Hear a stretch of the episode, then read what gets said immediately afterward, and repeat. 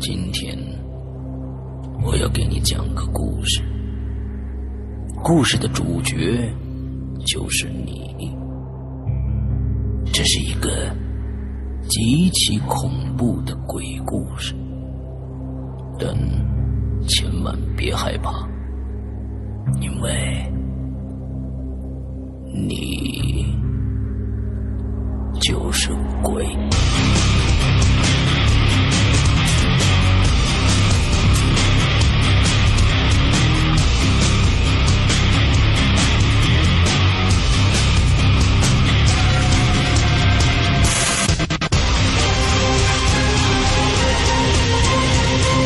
你现在收听到的是《鬼影在人间》。各位听众，大家好，欢迎收听《鬼影在人间》。那么今天呢，我们又把前几天啊，把大家吓破胆的一位这个呃女性受访者，再次邀请到我们的节目里了。啊，我们最近呢，可能也是真的是人品大爆发吧，接连啊采访了特别特别多的，呃，有料的啊有料的人啊。我们今天请到了雨生结花同学来，结花跟大家打个招呼。 Hello，各位鬼友们好，我们又见面了，还记得我吗？啊，一定我记得你啊又来给大家讲故事了。 OK，一共十个故事，已经讲完了七个，是否今天就剩三个了？对，因为我最近学习比较忙，所以没顾上跟他们搭理他们是吧这次也准备的就比较仓促，啊，不不不所以仓促我啊就。只准备了三个故事，也不知道能不能凑够一期。呃，尽量凑啊，凑不够也无所谓。听说呢，第十个故事是你前这这一共十个故事里面，第十个是最恐怖的，对不对？对，好吧，那我们把时间交给接花，来吧。嗯、我在这里先声明一下，我可能不太擅长讲故事，而且我感觉我的语言表达能力不是很好，所以也请大家在听故事之前多多包涵一下。没有，我是觉得你的语言表达能力是另外一个风格而已。啊，你你有很多的一些受访者，可能他们会用一些语言来渲染。我发现你没有任何的渲染，但是你的故事情节，你的遇到的这些事情，依然把大家会吓得呃大热天盖棉被啊，大冬天把暖气抱在呃抱在怀里的这样的一个状态。OK，来吧，啊，谢谢石阳哥。嗯嗯就是第一个故事，其实就是上次在《人间》里面提到过的一个故事，嗯就和这个有关。嗯嗯、是引流言里面还有在《人间》里都提到过的一个吃冰激凌戴着黑色宽檐帽的人。嗯然后这个故事是就是前阵子我在和我妈聊天儿的时候提到的，嗯，就是我一直以为那个人是在我高三毕业去那个欧洲四国那年开始真正出现的，嗯但实际上不是这样的。哦，更早，这个形象在很早之前就出现了，是在我很小的时候，啊、大概是我九岁的时候就出现了。 OK，当时是一个什么状态呢？而且你妈还记得住这个当时的情况吗？对我妈妈，她对这个这个印象非常的深刻。她当时在跟我聊天的时候，因为我前几天不是回家了嘛，嗯然后她跟我讲说，有的事儿我还觉得挺神奇的，但是你可能没有印象了，但是她印象特别深。嗯今天没事儿，咱俩就唠一唠这个事儿。嗯所以我这会儿才是知，才真正清楚，就是这个戴着宽檐帽的人，其实在我九岁的时候就出现过了，而且在我小时候出现过两次。哇，OK，就是作为一个九零后吧，小学的时候就最开心的，除了课间操休息之外，就是下午回家去看动画片儿。嗯哼，嗯、这个大家应该都深有感触。嗯当时就是最喜欢看的是十四台的少儿频道，嗯像当时的那个动画梦工厂啊、动画乐翻天、什么银河剧场、动漫世界之类的，嗯就是我每天必看的节目。嗯然后我感觉我小时候看动画片儿，就是可能是因为我学动画嘛，虽然就是在这个画面感这一块儿比不上现在的动画，但是真的特别能称之为良心之作，嗯，因为整个剧情都特别的精彩。 OK，就是现在有时候回家陪我小侄子看动画片的时候，我就觉得完全看不懂这些动画片到底想表达什么，嗯也没有那种就是看完一集迫切想要看第二集的那种冲动。嗯然后我我妈从我小时候开始就其实特别支持我看动画片儿，而且嗯也很支持我画画儿，就是所以我每天下午回到家边看动画片儿边看边写作业，她从来都不说我，嗯哼，而且就是其实我从很小就是大概是从幼儿园的时候我就喜欢画画了，一直到现在。嗯嗯，小学其实哎都数数不清多少次，因为上课画画，就是就是小孩儿都喜欢的那种过家家。嗯我当时就怂恿一群小孩儿上课画那个汉堡、薯条儿，再画一些钱，然后上课的时候就跟传小纸条儿一样，就是在班里面开始贩卖，哦，然后就，然后就被那个老师抓个现行，就通知家长，就 OK 来学校一趟。嗯嗯，但是我妈她不管去多少次学校，她都从来不会因为这事儿批评我，因为她觉得从小有一门特别喜欢的特长是一件很好的事儿，嗯哼，所以就是在这里我还挺感谢我妈妈的。嗯嗯嗯嗯，当时我记得有一个特别火的栏目，好像是叫《动画乐翻天》，就是在动画梦工厂之后，在动画片儿播出之前，就是月亮姐姐，很多人应该知道，就是我当时特别喜欢的一个主持人， ，OK，她就会和很多的小朋友们坐在一块儿，给当天过生日的这个小朋友们就电话连线嘛，嗯哼，就祝贺他们生活呃生日快乐啊之类的。嗯然后还会在电视电视机前的小孩儿跟前展示那个过生日小朋友的绘画作品，嗯然然后那个就是被电话连线的小朋友也可以通过电话来展示自己的才艺。嗯嗯，当时我就特别幸运的成为了那个哦被电话连线的一个小朋友之一。 ，OK，然后那年我九岁，嗯其实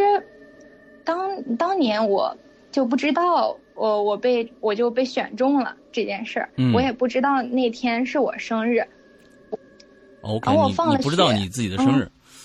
我那天就没记得，啊，因为我从来不记我生日，哦就是，然后我放了学就照例就是边写作业边看电视，嗯就看完那个就上一个那个动画梦工厂之后，我妈就把我的古筝搬到我跟前，就说：“哎你今天应该会接到一个电话，嗯哼你要向电话里的一个姐姐展示一下你的才艺。嗯”我当时就问我妈是哪个姐姐，她没告诉我，就说你接了电话你就知道了。哦因为小时候，小时候我妈给我报了很多特长班儿，就所以我周六周日一直都特别忙，嗯就是什么古筝班、钢琴班，还有拉丁舞、围棋，还有什么吉他之类的。哇，琴棋书画啊啊，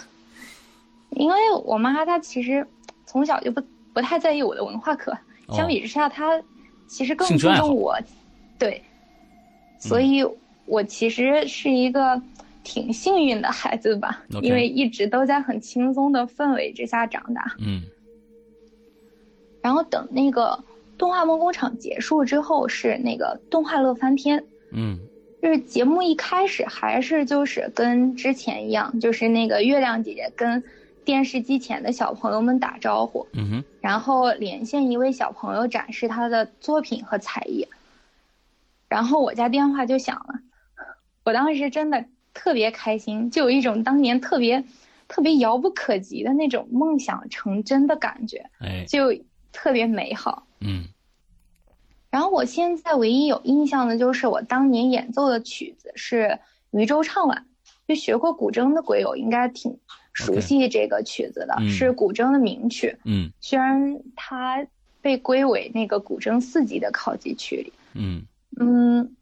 在这之后是展示那个绘画作品的时间。嗯就是当时很多小姑娘画的作品，基本上都是公主啊、王子、城堡之类的你画小的女孩儿，然后，然后就是男孩儿都是一些小怪物之类的。嗯然后那那个其实挑选作品不是我挑选的，是我妈挑选的，嗯因为她说她希望我和其他小孩儿与众不同，就挑选了一张她觉得特别独特的作品寄富过去江了。啊，啊，嗯，就是那张作品，那张作品画的是一个吃着冰激凌、戴着黑色宽檐帽的一个男人啊，然后旁边是一个小女孩，她说那可能是我，而且在画里我和那个黑色宽檐帽的男人在一起跳舞。我去，你说了这么大半天，就是为了铺垫这个？我的天哪！啊，OK OK，又一身冷汗啊！我天啊，OK，你接着说。因为其实我之前画过的画，大部分都是一些大头大头娃娃。嗯。然后他就说，他觉得这张画就跟别的画不一样，他觉得这张画可以就是给人的印象很深。嗯，所以他就选了这一张画。所以他这个是你你从你的画作里面挑选出来的，对不对？对。所以你这张画是什么时候画的？这张画就是我八九岁的时候，也就是我小时候画的，应该那么是。那么你当时我其是，实已经没什么印象了。所以就是说这张是你想象出来的，还是临摹的？比如说对面有一个人，你看那个情景那样画的，还是照一张图片画的？你现在完完全全不知道了。我没有印象， OK。OK，然后这就是第一件事儿，嗯然后第二件事儿是在这之后，也是我小学的时候发生的。嗯当时我我我报名参加了一个学校的舞蹈兴趣班儿，嗯哼，有一次就是学校组织汇报演出，我们舞蹈班儿是就是组织表演一支舞蹈，我现在还记得名字叫那个茉莉芬芳。嗯当时我们排练了很久，最后定下来是去演出的名额里面有我，而且这支舞里面有几个动作是只有我一个人单独做的，哦而且这几个动作就是做好了其实挺出彩的，嗯，所以我学校舞蹈班的老师也特别的重视。然后当时每次小班下了课，我都会留下来再多练习几次。嗯哼，就汇报演出的那一天，就一开始都很顺利。轮到我单独做动作的那段时，我妈就说说，我站起来跳了一小段以后，我就呆那儿了，待就在那一儿，动不动的，就就是呆在那儿了，正式就演盯出着的一时个候吗地方。是正式演出的时候， ？OK，就是一动不动的盯着一个地方看很久。嗯哼，因为当时汇报演出是在我们当当地的一个大会堂里，嗯学校还邀请了就是很多的学生家长和学生一起来看，所以嗯当时我妈也在。而且因为当时，嗯、我是参加演出的嘛，所以她就坐在，嗯，坐在前面就可以嗯很清楚的可以看到我。嗯然后她说，她说她从来没有见过我这么长时间一直直愣愣的盯着一个地方看。嗯大概有多长时间呢？嗯，他没有说，反正就是挺长一段时间的。所以当时就场上就就就就冷场了，或者是乱掉了吗？因为你们你们不是换跳一个舞吗？如果你愣在那儿，会不会影响后面的舞蹈的这个进行的？就是我待在那儿看了一段时间以后，我还做了一个动作，什么动作？就我伸出手，就呆呆的，就朝对面招了招手。招了招手，你看着什么了？你不知道。我后面会解释。 OK，因为当时的观众觉得这可能是一个刻意安排的一个互动环节，啊可哈，能是因为我待在那儿时间不是特别的久吧，啊哈，然后他们也就没多在意，就也对我挥了挥手。啊，做一个互动。对，但是我妈看过我那段舞，就排练的时候我跳的特别顺畅，就从来没有出现过这种情况，所以她觉得这有点不对劲儿。嗯因为当时在演出之前，老师就和我们说过，说就不管动作你做没做对都不要停，直接往后跳。嗯，所以就有些小孩儿挺机智的，看见我一个人待在那儿，以为我忘动作了，然后他们就赶紧接着之后的动作往下跳。嗯，OK。然后就是在转场的时候，还有一个小孩儿，他特别机智，他给我拉下去趴着，就是因为我在这整支动作，呃，这整支舞的动作里面，除了那段都是趴着或者跪着。哦。然后我妈就说，我被拉下去之后，突然就正常了，就开始继续做我该做的动作了。嗯。因为我的舞在整支舞里面占的比重其实不大，嗯就是那一段比较重要，嗯所以整场下来效果也还不错，没有嗯想象的那么尴尬。嗯之，OK。前我妈当时她是这么说的，但具体效果是啥样儿我也不知道。嗯然后后来我妈就问我，就说你当时到底看见什么了？嗯我就说我看到在观众席里坐着一个戴着黑色宽檐帽、吃着冰激凌的一个男人。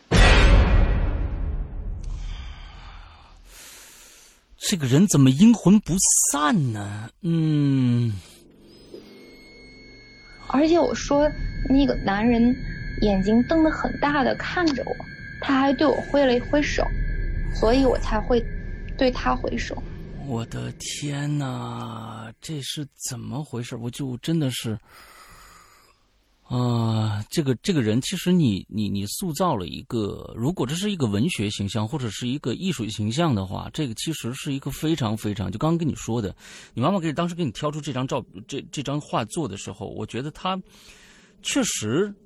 与众不同，跟我们所有见过的各种各样的恐怖的形象都不一样。按说戴一个黑色礼帽，拿着一个冰激凌的人，按说按说应该是一个起码是个和和蔼可亲的一个人，但是就被你这么一说，他在各种各样怪异的地方出现，完了之后，他他那个脸，我现在我现在其实想的是一张特别特别呃干裂的。呃，带着笑容的一张小丑的脸，但是小丑又没有涂那么重的这个油彩，我我我想象中就是那个样子，而而且皮肤是裂开的那种感觉。我我我是我是这样的一个艺术形象啊，呃在想。而且刚才有一个有一个观众在在下面问说，这张画你确定是你画的吗？我我确定是我画的，因为当时我妈妈她收集我的画，嗯，然后就是只有我一个人，因为我家也是就是我独生子女嘛，嗯然后我当时也没有就是，嗯，就是跟其他小朋友一起画过什么画呀，嗯就其实所有的画都都是我的，嗯嗯作品嗯 OK，我我我是感觉这个人特别特别像最近的一部电影里边的那个意思啊，就是修女，就是她没有年代，她她就一直在一些跟她可能有交流的一些一些人的附近，会时不时的出来，让只有一个人可以看得到。哇，所以我我我是真的是觉得真的很恐怖，真的很恐怖。接接着往下讲，然后我妈就说她听了我的描述，就一下子就想到我九岁时候画的那张画了。嗯但是她看我对那张画没什么印象，也怕就说出来她会吓到我，嗯。最终也就没对我说什么。嗯哼，在这之后也没有发生过类似的事儿，嗯他也就把这事儿给忘了。就我这次回家提到小时候画画的事儿，他才又想起来。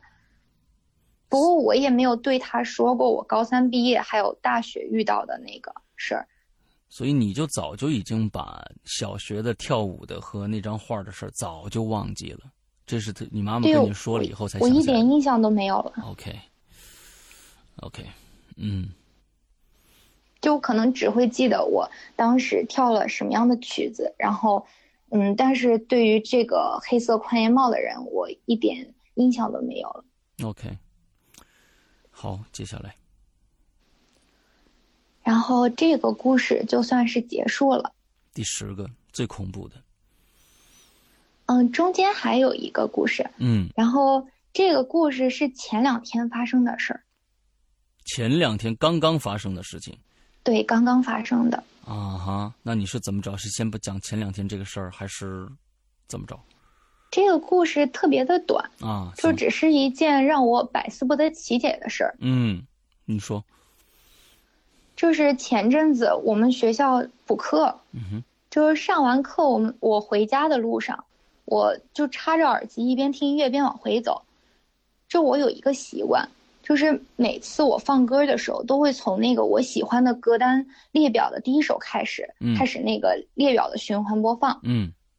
这个歌单我专门看了一下，一共是有一百六十八首歌。嗯哼然后我从学校到家也只有十来分钟的距离，嗯就是差不多也就三首歌吧。嗯这中途我还停下来喝了点儿水。在我走到家掏钥匙准备开楼道大门的时候，就那一瞬间，就发生了一件挺诡异的事儿。嗯，我发现我又站在学校门口了，什么？我发现我又站在学校门口，然后耳机里面是我喜欢列表里的第一首歌，我靠而，且那瓶矿泉水是的，是完全没吗有喝过。这是什么时候发生的事儿？就前两天发生的，呃，呃，说实在的，你说这个，就我完完全全没有办法去理解他。你你在当时的那种情况，这是你这样的一个遭遇是第一次我听到，咱们在咱们在人间里边，就是你在清醒的状态下，瞬间回溯到一个多小时前没有一个小时，也就是十分钟。十分钟，十分钟之前，OK，好。那么，你有没有像很多的这种时空穿越的这种这种剧，比如说，比如说，呃，就是这个这个这个《死神来了》，你又发现了一些跟刚才你经过的一模一样的事情？没有，没有，我真的当时就一脸懵逼，因为这个时间它衔接的太快了。就是我在掏钥匙之后准备开门的那一瞬间，我眼前就是学校的大门口。但是你有没有关注一下你的表上的时间？是瞬时的移动，还是说又返回到上一个时间点表我没有注意，啊？我的天哪！你呃对刚才有人说，这你跟读呃呃游戏读档一样，回到上一个呃这个对是上一个记录点开始重新玩儿，就说，呃，所以你当时发现这一点，你是什么样的一个状态？你害怕吗？我就是一脸懵逼，我也就没完全没有办法解释这个事儿，我就只能想着可能是我脑子晕了吧，但是我又觉得这真的不大可能。啊，我也觉得不太可能。这这种事情是第一次发生。对，第一次发生，哇，这个真的是只有电影里面才能出现的情节啊！这个真的是只有电影里面才能出现的情节。我我我我真的是不敢想象，就是如果是一个正常人的话，发生你这样的这个一个状态啊。当然了，你可能你呃杰花确实是心大啊。我觉得你像上次你说。那 那面膜那事儿，我的天哪！我到现在我想起来后背发冷。呃，面膜那事儿，你就觉得他没有害我，我就不害怕。反正能怎么办呢？我就把它扔掉，就烧了就得了。所以，对于这样的事情来说，如果对于正常人来说，我觉得是啊、一个就就会吓死的。啊瞬间回到十分钟前，OK，Oh、my god，啊、但就这这一次，我其实有查这种就是关于这方面的信息，嗯我这几天在百度上面查过，嗯而且我发现其实不止我一个人有这样的经历，就是当时我在百度上查说，有个人就说他当时挑选那个旅游照片儿的时候，然后突然这照片儿就回到了五六张之前，中前中间那个删除的东西他又回来了，而且他喝完的柠檬水也重新变满了。然后还有一个人说他坐车就才听了不少，嗯，就不到一首歌的时间，他就到了那个终点站。但是他坐车的那站离终点站有好几站的距离，就是这个常理没有办法解释。所以现在最重要的是，最重要的是一个参考系。我们没有这样的一个参考系，就是你是否回到了十分钟前，还是时间继续延续？所以你当时回到去以后，你有没有想到这个这个问题的？我想到了，所以我就在百度上查了一些这些关于这个信息。那你当时往回走，其实还是原路往回走，对吧？那么在这个往，你没有注意到刚才你回家的时候和现这次回家的时候是否发生了一些相似类似的一些事情？你没你没有去注意？我没有注意。 OK，好吧。因为当时上一次我也不知道会发生这样的事儿，嗯，所以我对路上的东西没有印象。 OK，这个真的是非常的吓人啊、呃！所以。我我真的不希望你，不希望你，你再遇到这样的事情，真的不希望你再遇到这样的。但是如果你又遇到了，你先看一下表啊，嗯， 完啊，你看看，你看看这个是否在路上能遇到过一些跟你之前遇到的事情一模一样的事情，像这种突然的时空回转。我的天，这是个什么能量造成的呢？哎呦，我的天哪，真的是啊，我我真的，我现在还在想我。是不是在做梦？我感觉这个事情不太真实，但是确实我有这个印象，它发生了。呃但是你要是做梦的话，有一点不好解释。那么你是从什么时候开始做梦的？那么难道是你从你从学校还没有放学的时候你睡过去了，接着全都是梦游吗？全都是梦游以后，你梦游走回了家，完再自己走回来，再站到学校门口，再醒过来吗？那那那除了这样的一个一个一个一个说法的话，没有正常的一个一个解释方式啊，因为你不可能走着走着走到大门口了，腾，我睡着了。对，而且那天也是白天，我在学校补课，所以嗯也不太可能。嗯、是。除非你在课堂上就已经开始睡了，而且是梦游状态。如果说按照一个，就说我们现在别说，因为我我是想，如果瞬间回到刚才那个那个时段的时候，瞬间回到刚才那个时段的时候，我我我觉得需要的能量实在太大了。 这需要能量太大了，我只能走进你大爷，说就感觉说是否是梦游导致的？但是这个我相信很多人都不愿意去接受啊、嗯，我觉得都不愿意去接受这样的一个非常浮皮潦草的一个解释，这是在哄大家自己。嗯，不过不过，真的真的，你虽然这是一个非常小的一个事儿，但是真的很恐怖，嗯。嗯，我也希望就是在收听节目的鬼友们，如果嗯有类似经历的话。嗯嗯，如果有这个符合比较符合逻辑的解释的话，我希望可以告诉我，嗯，因为我怎么想也想不通。没有，他要是给你个合乎解释的逻辑的解释的话呀，那他呀挣大钱去吧。啊，首先他肯定知道怎么着能够让人进行时空穿越，要不然没戏啊！我跟你说，这这个这个这个真的，这个真的太恐怖了啊！这个真的太恐怖了。来吧，啊，接着。然后就是最后一个故事了。好，我准备好我的胆量。嗯，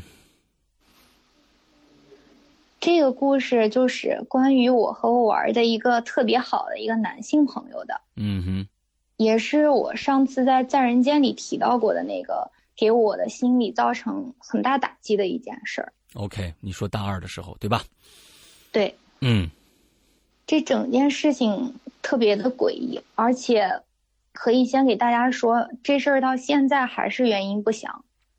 OK，我在这儿就叫我那个朋友小弟吧。小弟，OK。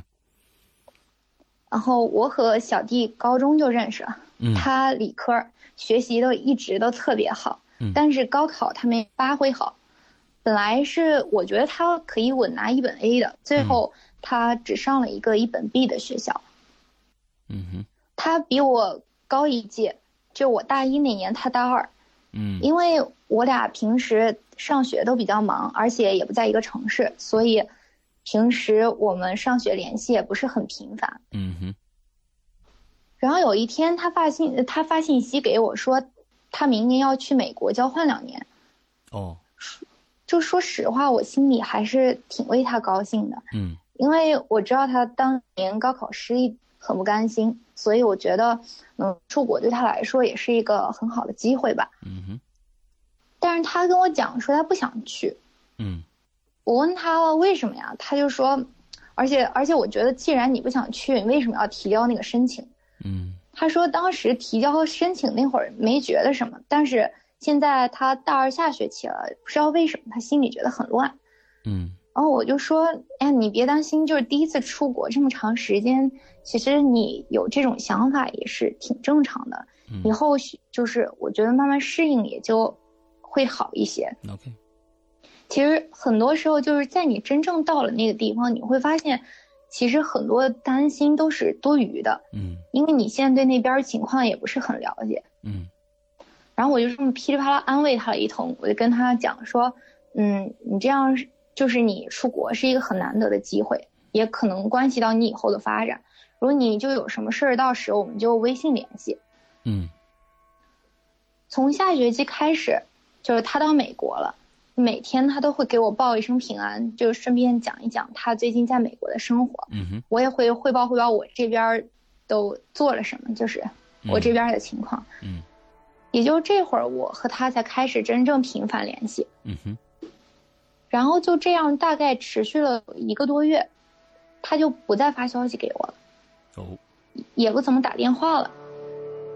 我给他打微信电话也是说对方的手机不在身边儿， OK，我就只当是他课业特别繁忙，就可能顾不上搭理我。嗯哼，但是时间持续了大概有，嗯，一周十多天吧，嗯就不管我怎么给他发消息、打电话，他都没有反应。嗯其实我当时也没觉得什么，我就觉得我和他都属于那种不习惯主动找人聊天儿的，嗯就只要是看到有人给我发信息，我是会回复的。嗯他也是这样，但是我们两个都不会主动跟别人说话， ，OK，而且目前我所知道他的联系方式也只有微信。我认识的和他玩的好的朋友都在国内，嗯所以我当时就是也没怎么多想，嗯就又过了一段时间，我就接到他朋友给我打过来的一个微信电话，哦，他说就是小弟他回国了，小弟回国了已经，对。我说你怎么好好的，他他怎么好好的就回国了呀？嗯哼而且他微信也好长一段时间都没有回我了。嗯哼，然后他朋友就说说其实小弟也很长时间没跟他联系了，这事儿也是那天和那个他们辅导员聊天的时候知道的，因为他和小弟是同班的同学。嗯但辅导员也没说太多，就只是说他是因为身体原因，只在美国待了一个多月，他就回国了。也就是说，他其实没有回给你联系，他已经在国内了。对，就是说他，他跟跟我保持联系一个多月出的事儿，我觉得。嗯哼，然后我寻思，如果是因为身体的原因的话，嗯，那肯定是比较严重才会就是影响学业嘛。嗯哼，然后我就觉得，你如果论医疗水平，这个是接话，嗯你，先等一下，我在你的话筒里面听到了一个非常怪的声音，啊，是狗吗？不是呀、因为还有一个声音在一直呜呜的，我不晓得是动物还是人的声音。我刚才听到了三声一共，我不知道底下人听到了没有。我这边因为给到大家的音音声音已经压缩过了，但是我这边听的是第一第一手的声音。我不晓得你那边有没有什么可以发声的声音？嗯，估计是空调吧。好吧，来吧，嗯然后我觉得，就是其实这个身体原因的话，我觉得美国美国的那个医疗水平应该是比中国发达的。嗯就是，就是他为什么又会急着回国呢？嗯哼而且我跟他这个月通话通话的时候，我看他，我怎么看他都觉得他挺正能量的，嗯而且我能感觉他其实还是蛮喜欢那边儿的生活的。 ，OK，但是确实，我觉得应该也可能是离得远，就只通过发信息啊、通电话之类的，我也没办法了解他真正的一个生活状态是什么。嗯，所以我就觉得，嗯，这个事情怎么说，就是虽然有点突然，但是我还是没怎么就是没怎么在意吧。嗯，但是奇怪的是，我觉得他身就是认识他这么久，他身体一直都特别好，就除了有感冒之类的。但是，我觉得，嗯，我当时其实也没想那么多，因为我可能是比较心大。嗯，然后他朋友就说说具体的细节他现在也不知道，说之后有什么消息的话他会再跟我联系。这在这块儿我解释一下，因为我和小弟关系特别好，就相当于是女生之间闺蜜的那种感情。嗯，所以，然后我们放学一般，我们学校放假比较早，因为我们学院就艺术类的都放的比较早，嗯没事儿干我就去学校找他，就也认识了和他玩的几个比较好的朋友，嗯，然后他们也属于比较健谈的那类型，嗯所以去了几次，我们几个就玩的特别开了，然后也就互相留了联系方式。 ，OK，嗯，通了这个电话以后，我就打心眼儿里对小弟有一种特别深的愧疚感。嗯因为我觉得我做的其实就是对在朋友这方面做的我远远不够，因为我总是觉得我可能太注重自己的事情，没有真正的了解他心里的想法。嗯然后我发他发给我的信息，我也很难很难第一时间回复他，嗯哼，就是有时候他早上给我发消息，我下午才回复。嗯虽然看起来我们是在互相联系的，但是每天聊天的时间也只有半个小时不到的时间。 OK，所以其实我没有办法互相了解，就完全了解对方的生活。嗯这段时间就是我也尝试着继续跟他发消息、打电话，但他还是没信儿，就不知道为什么。时间长了，我心里就有一种不太好的预感。嗯过了大概一周的时间，我记得那天是凌晨，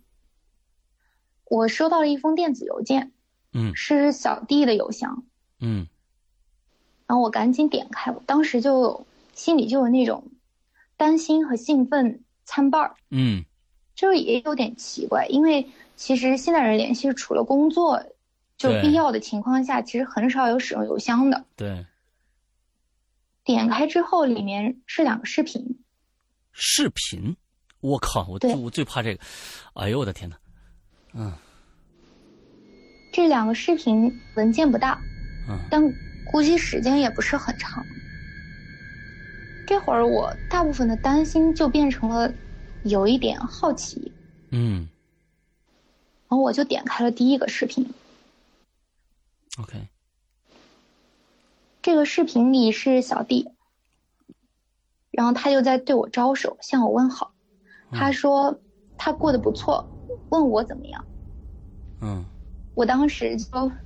鼻子一酸，因为我特别想当面质问他发生什么事儿，为什么就一直不回我消息，嗯，害我担心这么久。结果他后面的一个举动让我开始有点害怕了，哦，他就把手臂放在桌子上，然后拿出一把美工刀，开始在自己的手臂上来回就是那种狠狠的划，狠狠的割。 Oh my god. OK，我当时真的被他吓到了，我就特别想一下子就把这个视频关了。但如果关了这个视频，就我对他的事儿其实还是像之前一样，真正情，真正就是，其实就是一无所知。嗯我就想，既然他给我发了视频，肯定是想给我传达某些信息，我就想知道他到底想对我说什么。，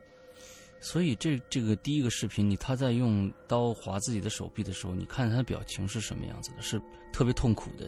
特别惊惊，是就是被被吓到的感觉，还是毫无表情，看不出任何的状态来？其实这些东西能看出一些东西来。他全程都在笑，而且笑得特别温柔。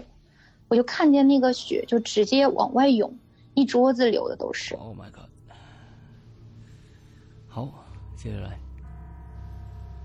然后他说，你知道他对我说了一句话，他说，你知道我在干什么吗？嗯，我在刻你的名字。嗯，然后他就拿毛巾把那个小臂，就是他胳膊小臂内侧的那个血擦干，但是很快那个血又渗出来了。嗯，但是我能特别清晰的看见他刻的就是我的名字。然后这个视频到这儿就结束。这是一种，这是一种示爱吗？啊、我不晓得啊，可能故事后面会会解释，但是我觉得可能这是一个男孩子用了一个非常过激的方法在表达对你的感情，不晓得。你当时会有这样的感觉吗没哎有，我当时整个人都傻了，我都快吓死了， ？OK，好，因为我感觉他就像是换了一个人，因为他的性格是属于比较沉稳的那种类型，嗯做哼，事儿也特别的有理性，有条，很有条理，嗯就绝对不会做出这种事儿的。嗯就我对他的影响是这样的。嗯嗯嗯，然后还有一个视频我没点开，其实我当时已经不怎么敢看第二个视频了，因为就是经历了上一个视频以后，对，对你不知道但是下一个是怎么什么什么东西，对。但是我还是想搞清楚，就是第二个视频到底想给我传达一个什么样的信息，因为我当时其实特别的担心他，嗯然后我就点开了第二个视频，他还是那么笑着看着屏幕，就桌子上还是一大滩的血， ，OK，然后他一只手臂刻着我的名字，还有上面还有血，就是上面还有血在往外涌，嗯然后他那一整条手臂上面就都是血，手里还拿着那把美工刀，啊，但是看他的表情，感觉他一点儿都感觉不到疼，嗯就他一直都在笑。 ，OK，他的另一只手上拿着一个纸人儿，纸人儿对， ，OK，就是他是用纸糊了一个一个三维的一个立体的小人儿。嗯就是，但只有那个头是立体的，是一个纸糊的一个空心的球体，嗯身体是平面的，嗯哼没有五官。嗯整个小人儿大概有手掌多一点那么大。嗯他把那个小人儿拿着凑近屏幕，然后我很清楚的就看见上面写的我的名字，小人儿上写着你的名字对他头上写着我的名字， ，OK，然后他就对着屏幕笑了一下，就嗯拿起那个美工刀对着那个小人儿的头部一阵猛扎。啊，他到底要表达一个什什么思想感情啊？他恨你吗？他而且在他扎完之后，他把那个小人儿就整个揉成一团儿，然后就狠狠的摁在桌子上的那个那一滩血里。 OK，看上去很像是一个一个一个一个祭祀的一个过程，一个诅咒的一个过程。我当时就已经快崩溃了，我就直接把那个视频关了。嗯哼，就就当我关掉那个视频之后，我发现那封邮件没了。没了。就关掉以后就是 QQ 邮箱的首页，这封邮件没了，消失了，在你的各种各样的呃夹文件夹里面都没有这封邮件，所以这两个视频也随之就消失掉了呗。没有了。然后我嗯直接就是把房间所有的灯都打开，我当时除了哭，我也不知道该做什么。嗯，就我整个脑子其实是一片空白的。当时这个时候你是自己在外面住还是怎么着？还就是自己在外面住对吧？对就是那个那那个那个就是假我假当发那时个，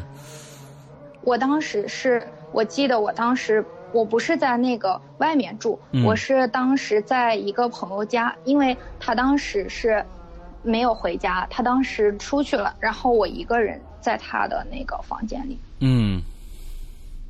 ，OK，因为那会儿我大二，我是大三，我是大三下半学期的时候，就是搬出去住的。嗯，就在我平静下来以后，整个天都已经发亮了。嗯，就我再看那个电脑屏幕，我发现屏幕的页面还是停留在那个 QA 枪首页的那个位置，嗯但是那个画面就是它那个视频的画面真的特别的真实。嗯就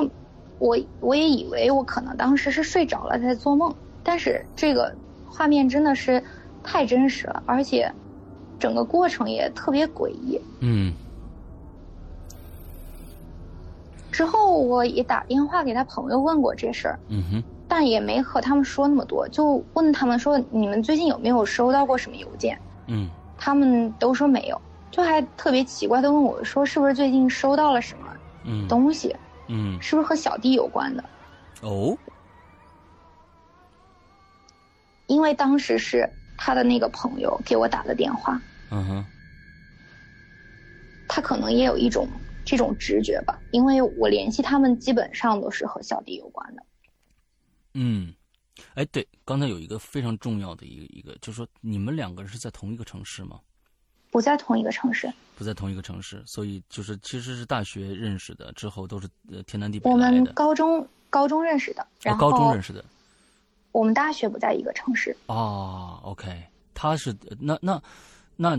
哦，我明白了。那他回来以后，那个也没有跟你说是回家了，还是回到这边的大学了，也没都没说。都没有说。 OK，好，接着来。然后我就跟他们讲没什么，就顺便就找了一个理由给他那个搪塞过去了。嗯然后我问他们有没有在听听说什么消息，他们也没有在对我说什么，说他们也在等。嗯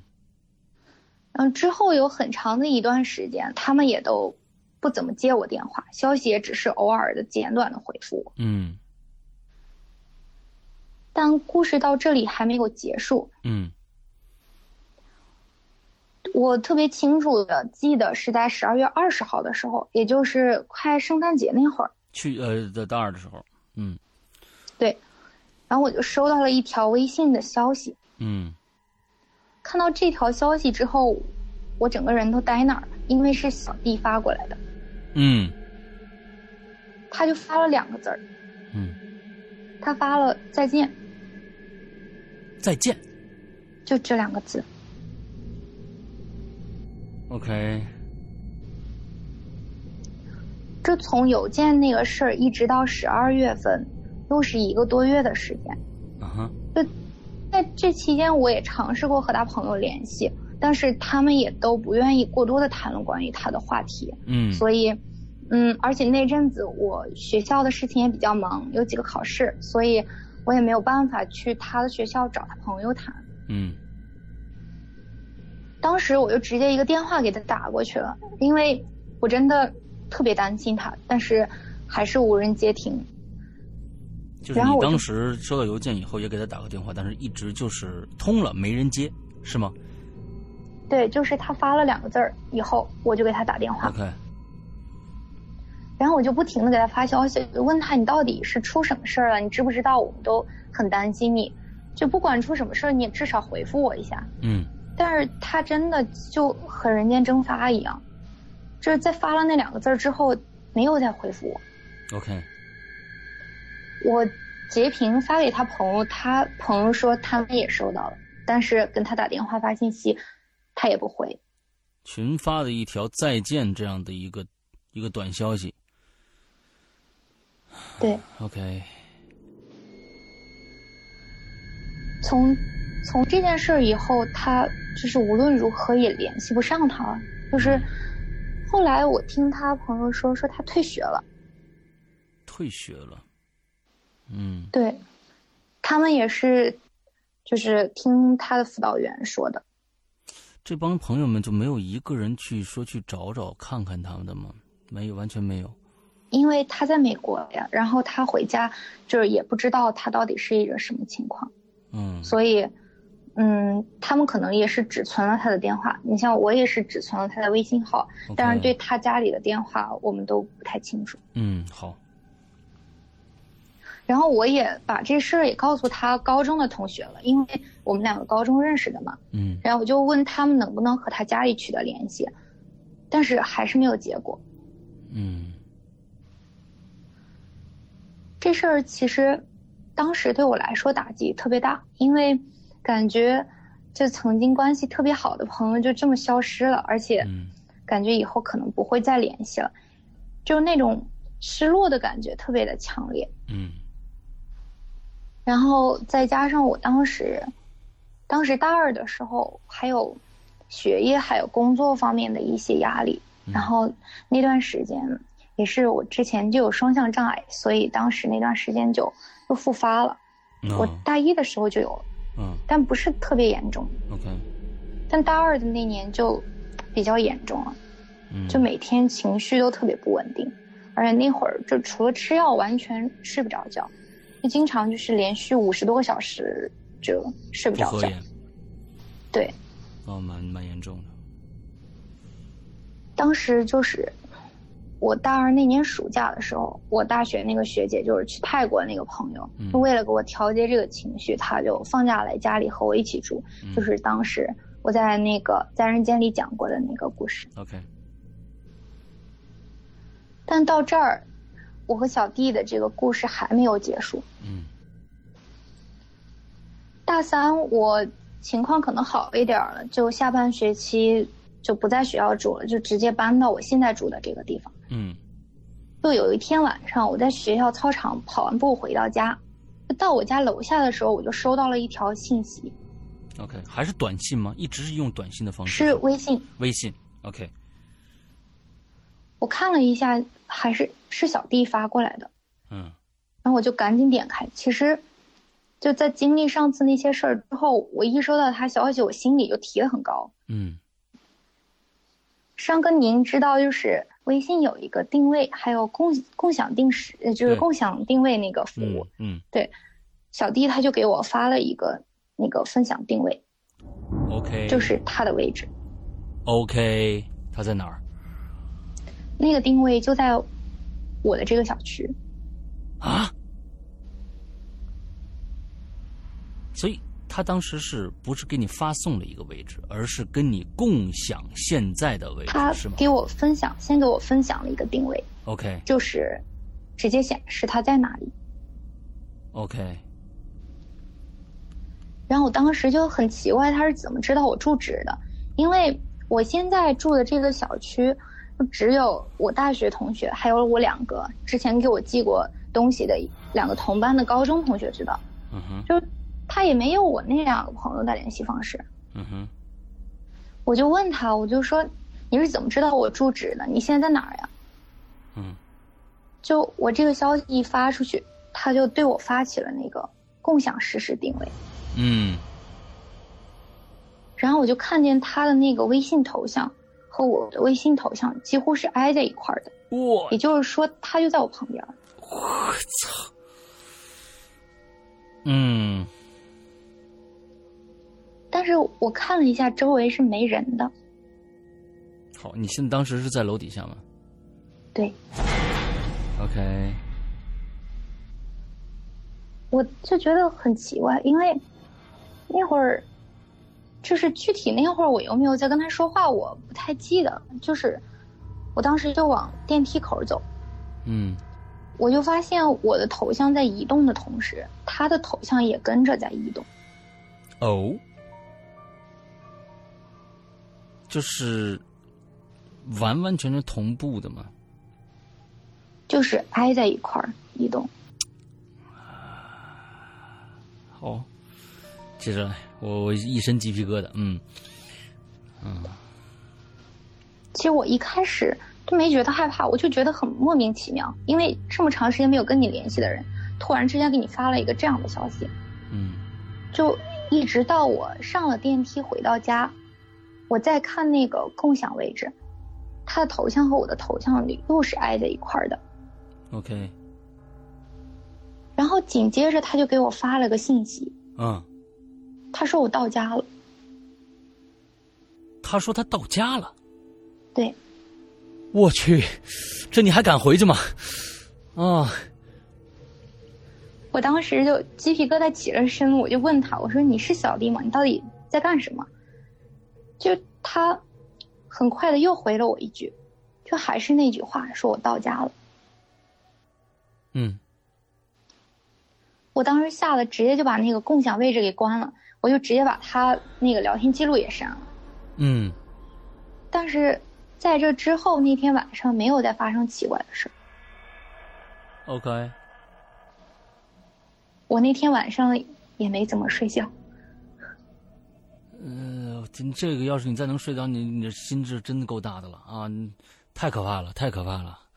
这一个人，我发现，我发现泽华，你你所有的恐怖经历里面，都是一些，都是一些看上去完全人畜无害的一些一些主角，比如说，比比如说戴着帽子拿着冰激凌的这样的一个一个一个人，还有这样的一个小弟这样的一个一个一个角色，他一直是面带笑容、和蔼可亲的这样的一个人，而且非常开朗一样的人，居然变最后变成演突然演变成一个完完全全让你无法理喻的这样的一个状态，这真的太可怕了。OK，接着还有吗？就这事儿，我也没有告诉任何一个人。就过了几天，我去学校办事儿，就回来的路上，我就又收到那个小弟的信息了。嗯这次是一张图片儿， ，OK，我点开之后，我就看到了一个纸人儿，还是上次视频里面那个吗？对，就是视频上的那个，嗯而且那个纸人儿就是他没有五官，就嗯纸人儿上面还有血，头上有好几个窟窿，就被他扎的。嗯我当时就直接把他微信号删了，当时就真的特别怕。嗯然后我那天晚上没有回家，在宿舍和我舍友一起睡的。嗯我把这事儿也给我舍友说了，但是他怎么都不相信这是真的。嗯但是，他看我脸色，觉得当时真的特别不好，嗯，所以他也没有说什么。嗯就之后也没有再发生什么事儿，就是我把这件事儿后来也告诉给了他的朋友，但是小弟的朋友也是半信半疑的，因为他们没有收到小弟发来的信息。嗯不过到现在我也没有告诉他们邮件的事儿，因为我觉得他们肯定觉得这是假的。所以现在这件事情就到目前这个阶段完结了。你把他的微信号删掉以后，就再也没有收到他的信息了吗？对，没有再收到。所以是一个无解的一个事情。对，其实，我认为啊，我认为杰华，对于这样的一个事情来说，首先，嗯，出于一个保护自己的一个状态吧，我是认为首先应该报警。这个人实在太可怕了，他如果真的企图什么的话，我我我觉得，这真的是很可怕的一件事情。你因为你他既然那天就告诉你，我就在你的楼下，之后我已经到家了，这些话其实真的是已经给你很大很大的一个暗示，他能找得到你，他在暗处，你在明处啊。我真挺担心的，我在他给我发邮件的那会儿，我有想到报警，但是后来那个邮件那个没邮了。嗯件没了，然后我也不知道该怎么样去叙述这个事情。嗯嗯。嗯然后微信那个事情，它发生的有点突然，然后我当时就是直接把它删了，也没有想那么多。但是我是认为，这个人的现在目前的这个精神状态，不管你有没有证据，我觉得都应该去找一下这个人，通过各种各样，你你首先要搞清楚这个人到底现在在哪里。如果你你以前跟他是有交集的，那我相信一定能可以查得到。比如说他现在在的学校，你你怎么着也知道有这样的一个学校吧？他从哪个学校去跟人做交换生的？那么现在这个人到底是在国内是是在是在休学的一个状态，还是怎样在怎样的一个状态？我觉得都可以查得到。我是觉得有的时候给自己留这么大的一个悬念，对自己真的是我我我我是觉得挺挺恐怖的啊！我真的觉得是挺恐怖的，你不知道他会做出做出什么来。嗯，就是当时他朋友也试着跟辅导员说过这些事情，但是辅导员好像他听他的口气，好像不愿意告诉我们太多关于小弟的事。哦，对，哎呦他就一直很简短的说，说他休学了，他退学了，但是没有告诉我们太多的实情吧。就现在好像我觉得你不管是纸人也好，还是他自残的这样的一个一个行为也好，好像都完完全全指向你。那我我是认为你你的可能你你的危险系数非常的大，我我是蛮担心你的，我哦真的这个是咱们做做节目之余说的这些东西，我是蛮担心你的。我觉得你应该采取一些措施，尽量的能够把这件事情搞清楚。嗯，对于有一些东西，比如微信发送位置，呃，比如说呃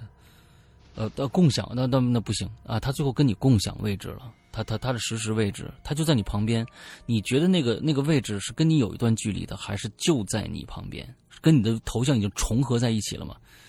有一点点重合，但是是挨在一起。挨在一起，你觉得那个用那个比例尺的话，它应该是差不多离你多多远？他应该就在我旁边吧，因为我当时没有看的那么多，我去，就应该就是我周围。哇，这个实在是太恐怖了。所以我我对你我给你的建议就是，啊我觉得应该去查查，要不然要不然这个有的时候他就过几天再再用一个什么样的另外一种方式来来吓唬你的话，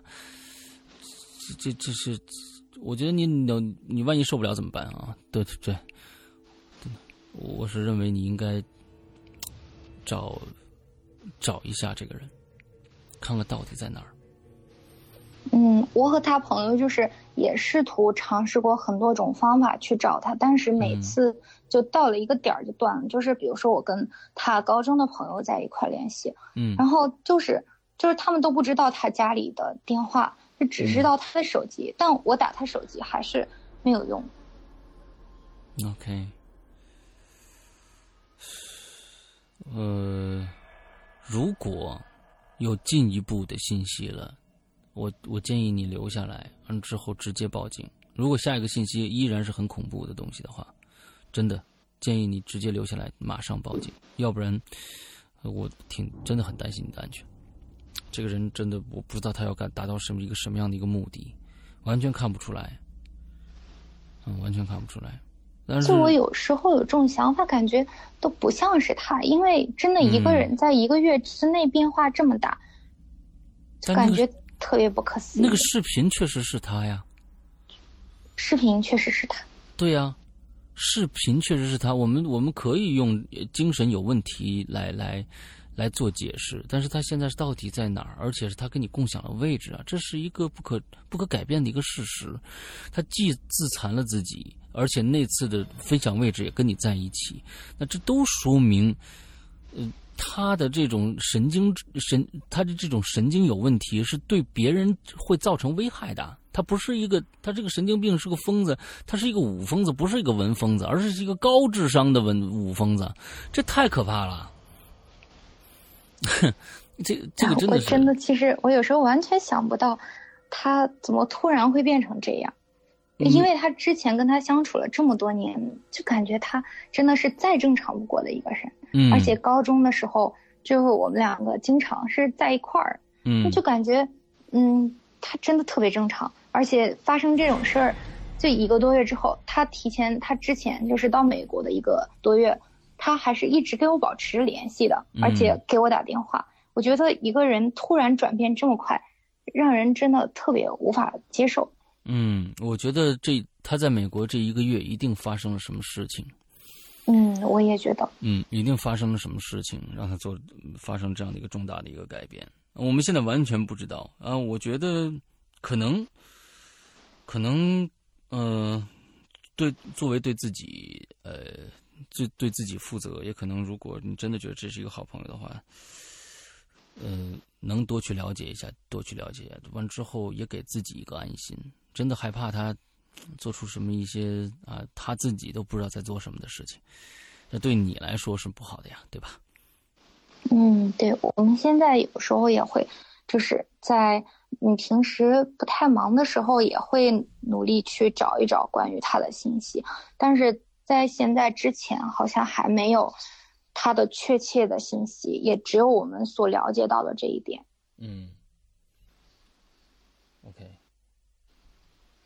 所以刚才哦，我们这儿我我的这个直播突然突然退出去了，很奇怪，苹果手机突然退出去了啊，反正就很有趣，我不知道还能不能回去啊。反正咱们俩的这个直播已经结束了，大家基本故事都听完了，但是现在大家被卡卡出去了，被大家卡，他被卡出去了，所以。呃，今天刚才我确实在耳机里面听到，可能是你的喉音，也有可能是你的喉音，我听到了，呃，不间断的有一那么两三次的那种那种感觉，就是，就这种声音，两三次，啊、两三次我，我我我听到的，但是我觉得可能是不是你的喉音，就是你在吸气的时候的一些尾音，呃，对。这是我在做在人间里边听到的怪异的声音的第三次，啊，当然有可能吧。当然前前两次的那个怪异声音也没有发生什么事情啊，你你倒也也不用不用那个什么，但是真的结花，你的你的你的你的事儿让我挺揪心的，呃，可以真的可以去找找看有没有什么其他的一些一些途径能找到他，确切知道他现在到底怎么了。呃，我觉得你要既然觉得觉得他以前两个人关系还不错的话，我觉得是否去找找看？嗯嗯，找找看。嗯，他们俩过去，呃他你们是大高中的话，那你们应该是一个同一个城市的，对不对？老家都在一个城市的，对吧？嗯，我觉得呢，可能还有可能能找到吧。反正反正，我觉得尽量。要不然，嗯，你你就一直提心吊胆的嘛，这个日子也没法过呀。我也蛮想知道他现在在干什么的。嗯，好吧。嗯，行，啊、呃，今天最后这一个故事确实给大家就是相当是一个开放式的一个一个结尾，也不知道大家给大家，其实我觉得听完这期节目大家也挺揪心的，因为不知道最后怎么回事儿，所以，呃，我我我我认为，嗯。但是大家肯定是在想的，你一定要好好的。大家肯定是祝福你一定要好好的，但是你一定好好的，这这事儿就一定得去找找看看，到底是怎么回事。嗯，好吧。如果这个事情有了结局的话，嗯、我也会在节目里给大家说的。嗯，好，那行，那今天咱们就先到这儿。嗯，好吧，感谢结花啊，把所有的这些恐怖的经历告诉我们，跟我们分享。有一些事情可能是第一次跟大家拿出来分享，对吧？就像最后这一件事情。嗯嗯，好，那我们全部的呃鬼友啊，加我们的主播工作人员，真的要祝福你，呃，顺顺利利的，开开心心的每天。OK。嗯，谢谢大家。嗯，好，那今天的节目到这儿，祝大家这一周快乐开心，拜拜。拜拜。